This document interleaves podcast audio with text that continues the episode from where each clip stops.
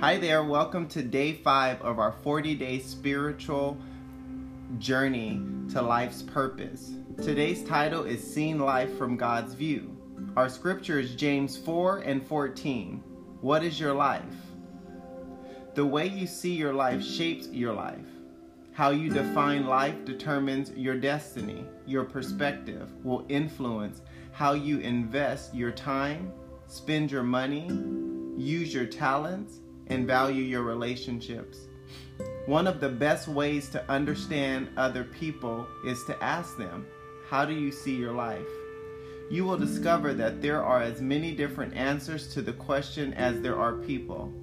I've been told life is a circus, a minefield, a roller coaster, a puzzle, a symphony, a journey, and a dance. People have said life is a carousel. Sometimes you're up and sometimes you're down. And sometimes you're just round and round. Or life is a 10 speed bicycle with gears we never use. Or life is a game of cards. You have to play the hand you are dealt. If I ask you how you picture life, what image would come to your mind? That image is your life's metaphor. It is the view of your life that you hold, that you consciously or unconsciously in your mind. It is your description of how life works and what you expect from it. People often express their life's metaphors through clothes, jewelries, cars, hairstyles, bumper stickers, even tattoos. Your unspoken life metaphor influences your life more than you realize. It determines your expectations, your values, your relationships, your goals, and your priorities. For instance, if you think life is a party, your primary value in life will be to having fun. If you see life as a race, you will value speed and will probably be in a hurry much of the time. If you view life as a marathon, you will value endurance. If you see life as a battle or a game, winning will be very important to you. What is your life's view? You may be basing your life on a faulty life metaphor. To fulfill the purpose God made you for, you will have to challenge conventional wisdom and replace it with the biblical metaphors of life. The Bible says, Do not conform yourselves to the standards of this world, but let God transform you inwardly by a complete change of your mind. Then you will be able to know the will of God. The Bible offers three metaphors that teach us God's view of life. Life is a test, life is a trust, and life is a temporary assignment. These ideas are the foundation of purpose driven living. You will look at the first two in this chapter, the third one in the next. Life on earth is a test. This life metaphor is seen in stories throughout the Bible. God continuously tests people's character, faith, obedience, love, integrity, and loyalty. Words like trials, temptations, refining, and testing occur more than 200 times in the Bible. God tested Abraham by asking him to offer his son Isaac. God tested Jacob when he had to work extra years to earn Rachel as his wife.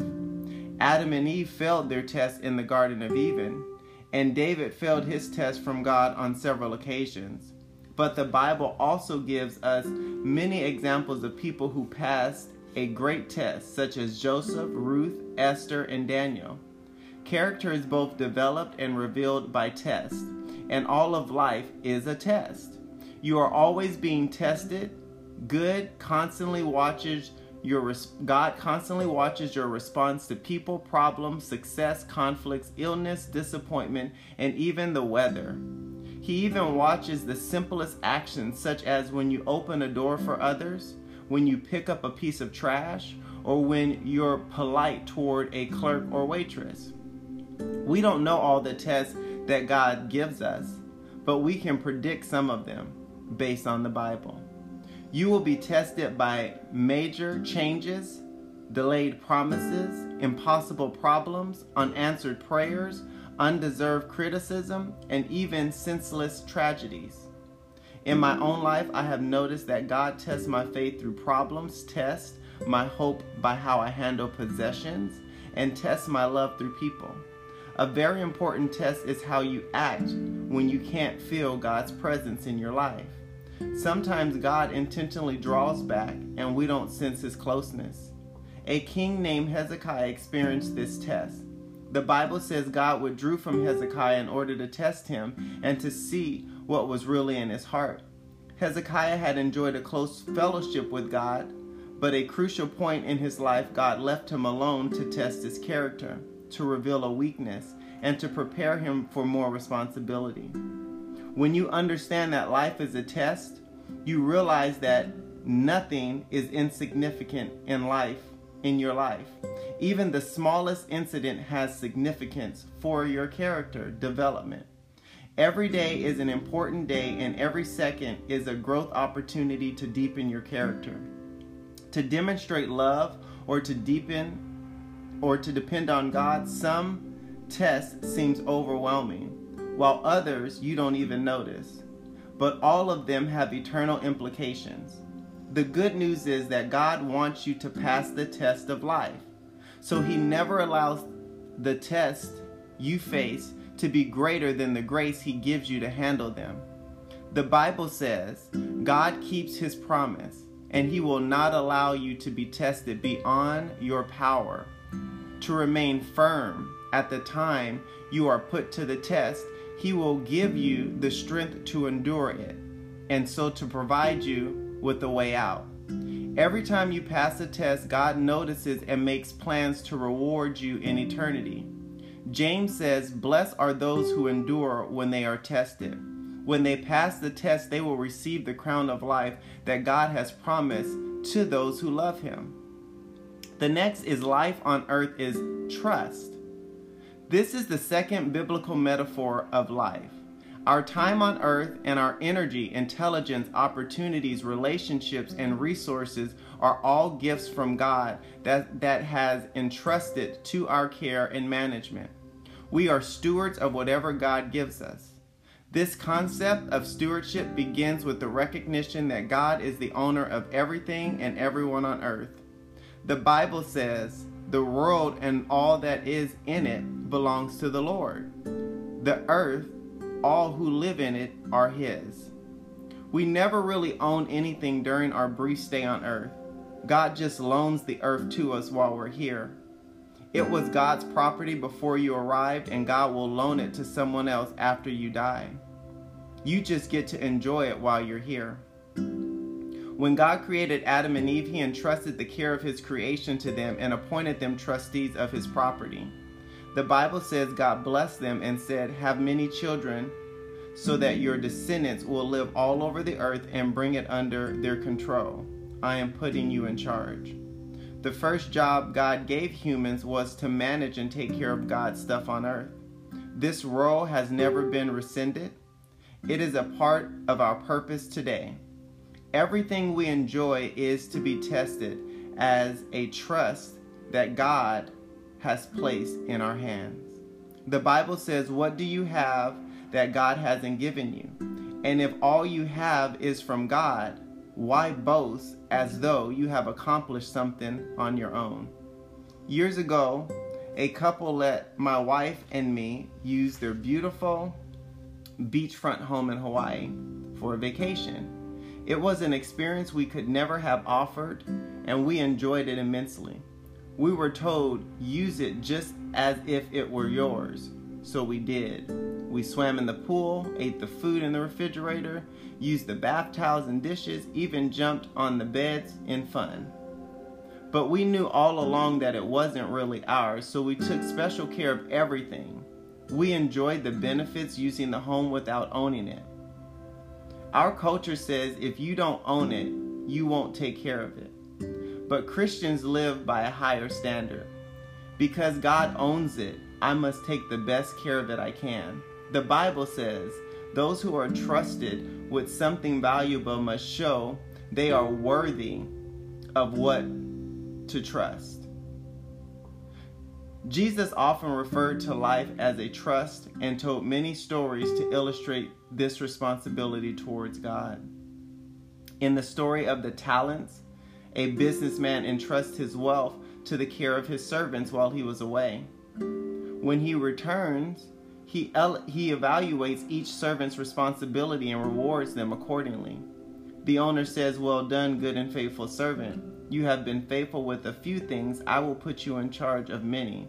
Come and share your master's happiness. At the end of your life on earth, you will be evaluated and rewarded according to how well you handle what God entrusted to you. That means everything you do, every simple daily chore, even it has eternal implications.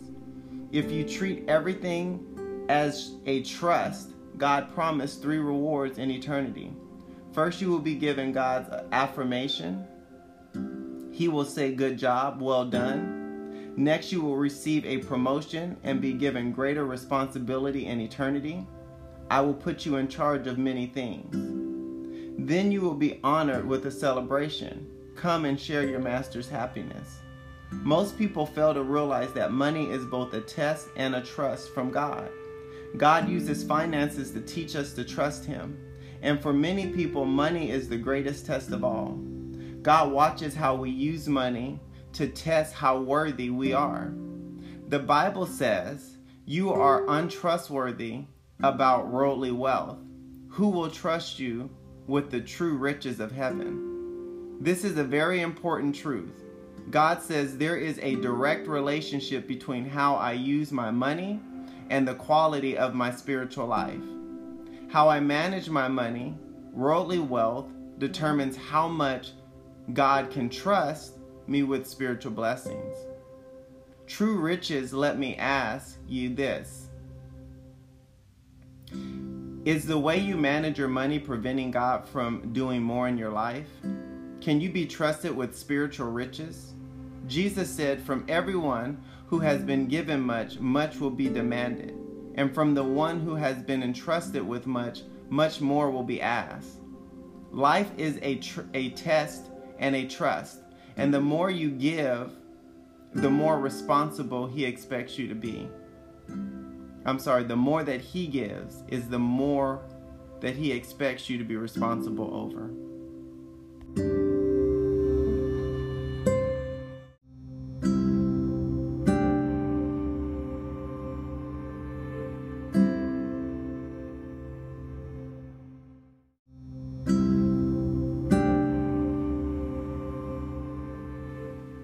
Hey there, now that was a good chapter. I'm sorry. That really hit me in my gut.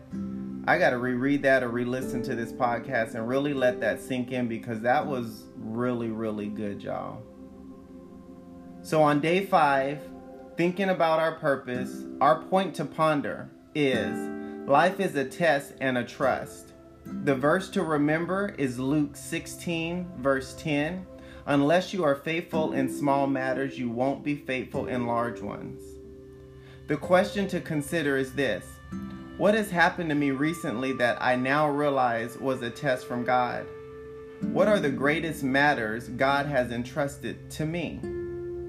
I just love, love, love this. I hope that you are enjoying this journey as much as I am. I hope that this particular chapter has blessed your life. We looked at three different points. Life on earth is a trust, we looked at um, life on earth is a test, and we're going to look at the third one in the next chapter that I'm really excited to get to and see really what all he says. This has been a really really fun journey thus far, and I can just I can only imagine um, where we end up at the end of these 40 days. The third and last one we're going to look at is life on earth is a temporary assignment. I just think that this is amazing. I hope that you enjoy this and until tomorrow, bye for now.